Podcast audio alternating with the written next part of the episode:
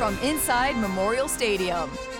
This is the Huskers Radio Network podcast. All Huskers, all the time. Here's your host, Jessica Coody. Welcome into the Huskers Radio Network podcast. I'm Jessica Coody. We have got a big, big day of hoops headed your way on Sunday for both Nebraska women's basketball and Nebraska men's basketball. Nebraska women's basketball will be on the road at number 20 Maryland, and Nebraska men's hoops will take on number seven Creighton. So we thought we'd get you set for both of those matchups with previews from Matt Coatney and Kent Pavelka, and we start with KP.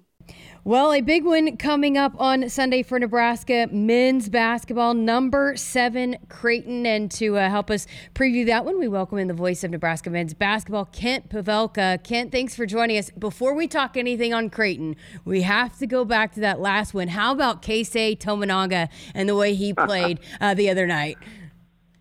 Wasn't that fun? Yeah. 20, 23 points uh, equals his career high, and he's just been a treat all year long, you know, but especially, yeah, in that uh, in that win over BC. Um, you know, you, you before the season started, you wondered how much he could, he would help. You knew he, he he would help to some degree, but I think he's been maybe well along with the address you know as Derrick Walker's come back the uh, I think he's been the surprise of the season so far. Really, Even, you know, Derrick's thing is different. He just wasn't here for five games, but um, he's averaging almost 12 points a game. Um, you know, shooting 41% on threes, and there isn't anybody on that team that lights the crowd up like he does. right? I think it's so funny too. Every time it leaves his hands, everybody thinks it's going in, and when it, it doesn't, everybody's like, "Oh!" Like you expect it to go in every time it, le- it you leave it. Uh, the ball leaves his hands.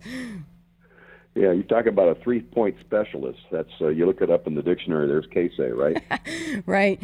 Okay. Well, um, you know, the coach speak, and for every team, every sporting team is always about stacking days, right? And this team has put together two pretty good performances going into this game at Creighton.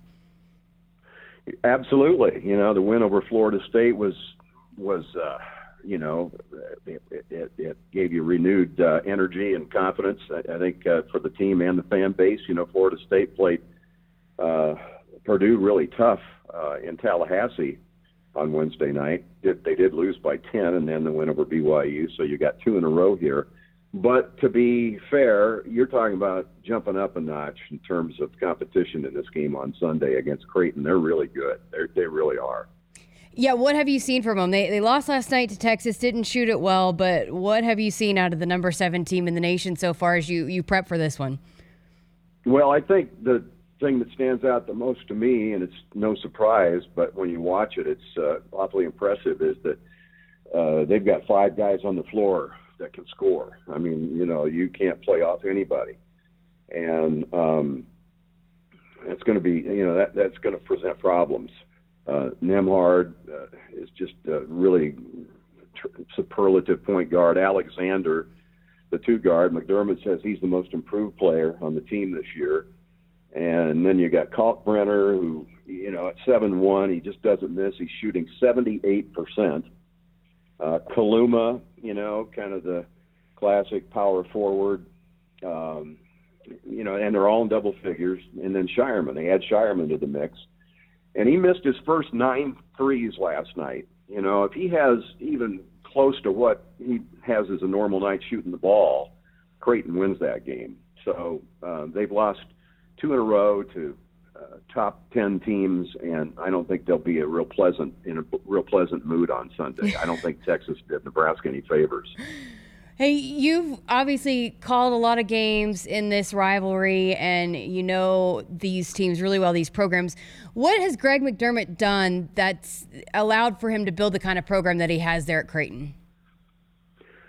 Well, you know, he's in his 13th season, and so his longevity has served him well. I mean, he has had time to to build that program and and you know he's he's he's gotten it to a level with recruits that you know that's what you want is um, he he's able to attract high level kids and you know to me Jessica that's that's what it's all about in in sports college sports pro sports, you know, uh, little league. It's about it's about players.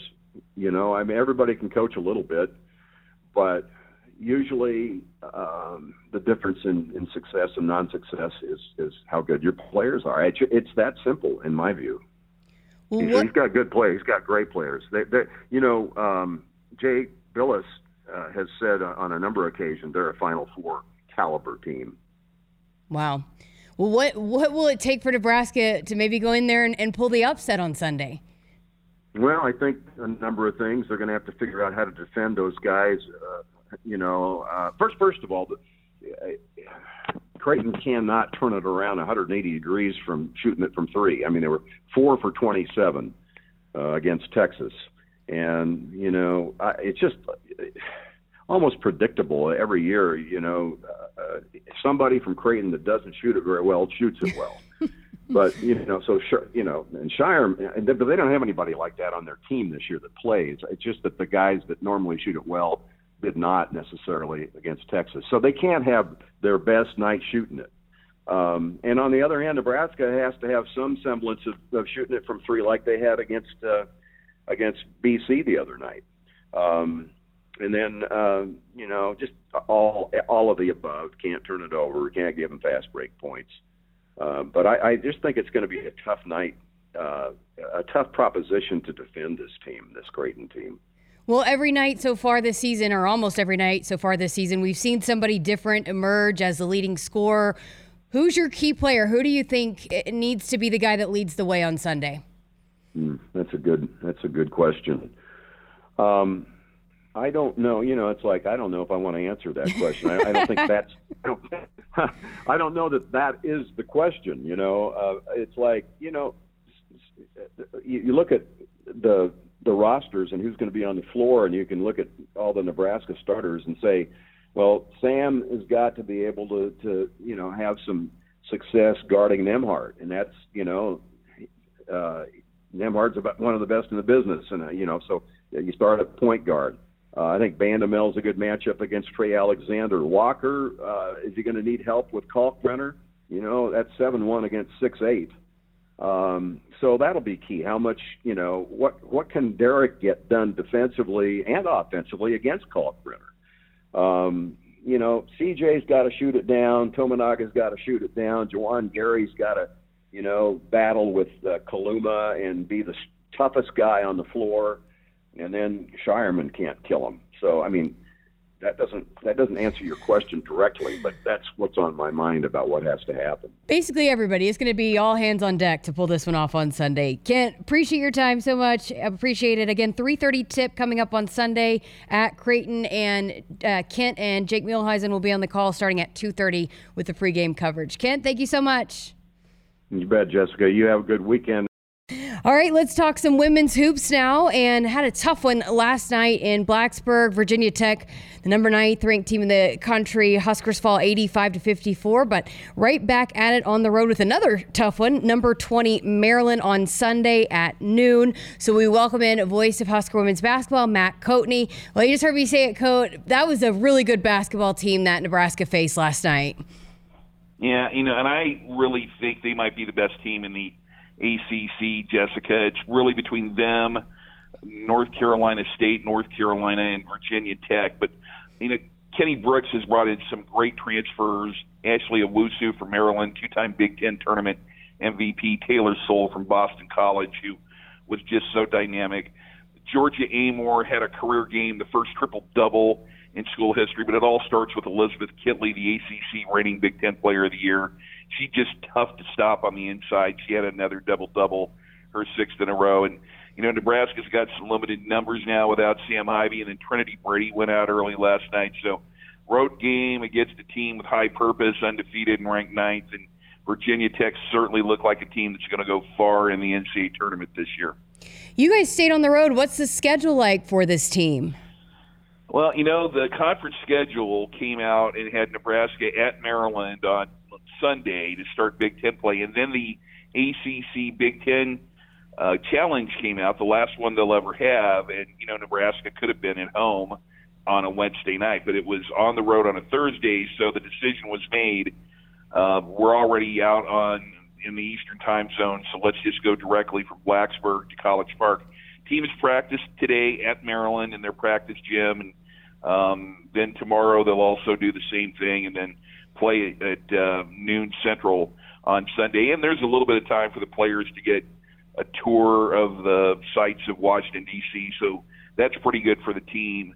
Um, but you know, in terms of, of logistics, it made a lot more sense to stay out here after the Virginia Tech game. Well, tell us about Maryland. What have you seen out of them? I know you've uh, already been doing a, a deep dive, getting ready for this one on Sunday. You know what's really interesting about Maryland? Every time we play Brenda Frese, she's going after a milestone win. This is the third time in the last five years she's going after a milestone win. She's going after her 600th uh, career win at Maryland wow. on Sunday. She's got career win 500 and, and career win 500 at Maryland against Nebraska. Uh, you know, in the last five years, they've lost a ton of players, but wow, has she replaced them? Uh, Diamond Miller is the key part of who they have. One of the best players in the nation. She is a uh, stretch four, but she can handle it like a guard can invert to the block, can hit the three, dynamic defensive player. Shyanne Sellers was a candidate along with Alexis Markowski for Big Ten Freshman of the Year last year. She has really developed into a really good player for them. And then they've signed a couple of transfers. Lavender Briggs out of Florida has come in to really solidify um, a, a couple of their positions. Abby Meyers out of Princeton, and Princeton was a very good team last year, has come in. And then um, filled in with some other positions. And you look up and Maryland, went to number seven Notre Dame last night in the ACC Big Ten Challenge and knocked off number seven Notre Dame. And so that's a solid win for Maryland. They've got UConn coming up next Sunday. So again, Maryland has been the the team everybody's been chasing since they came in the Big Ten. And while Ohio State and Iowa passed them last year, this sure looks like another Maryland team that is primed for a deep run in the NCAA tournament and certainly will contend for the Big Ten title. And while some of the names won't be familiar to you, trust me, Diamond Miller and Shyanne Sellers, Faith Masonius are still there, and they're a very, very, very tough team to deal with. Nebraska's been very good at home, and they've they've done what they needed to do to pr- protect home court, but they've struggled at, at, getting some key road wins. What is it going to take for this team to find a way to steal a few of these road games, some big road road wins on the road? Uh, a couple of things there. Let's not forget the loss at Creighton was to a top 15 team now that went to the Elite Eight last year. There's no shame in that. The loss last night was to the ninth ranked team in the country who's undefeated and has right. the ACC Player of the Year. The the loss at Drake, I think what was disappointing there was the margin and how it got away from Nebraska. Drake's a very good team. Lots of teams are going to lose to Drake and Des Moines, but I think getting Sam Haiby back at some point, Jessica, is tantamount for Nebraska to have the kinds of players who know how to win road games against good teams. And it starts with defensive communication. Uh, when Sam Haiby's on the floor, Nebraska's a better team because they don't break down defensively as much because their communication is so good. And offensively, you know, everything revolves around Sam when she's out there. She makes everybody better. You know, you can see it sometimes where Jaz Shelley will throw a pass and she's expecting Sam Haiby to be there and it's not. So I think getting Sam Haiby back makes this team a completely different team especially if you're playing a road game against the top 20 team on the road. I, I think that's the main thing Nebraska needs. All right, Matt Coatney, appreciate your time, and we'll look forward to the call with uh, Jeff Griesch coming up. Again, tip off at noon, but they will have the uh, pregame show starting at 11:45 on Sunday. Thanks, Coat. Hey, thanks. Yes, good luck. Thanks so much to both Matt Coatney and Kent Pavelka for joining us here on this episode of the Huskers Radio Network podcast. Make sure you subscribe and like wherever you listen to never miss an episode right here on the Huskers Radio Network podcast. I'm Jessica Coody. Thanks so much for listening.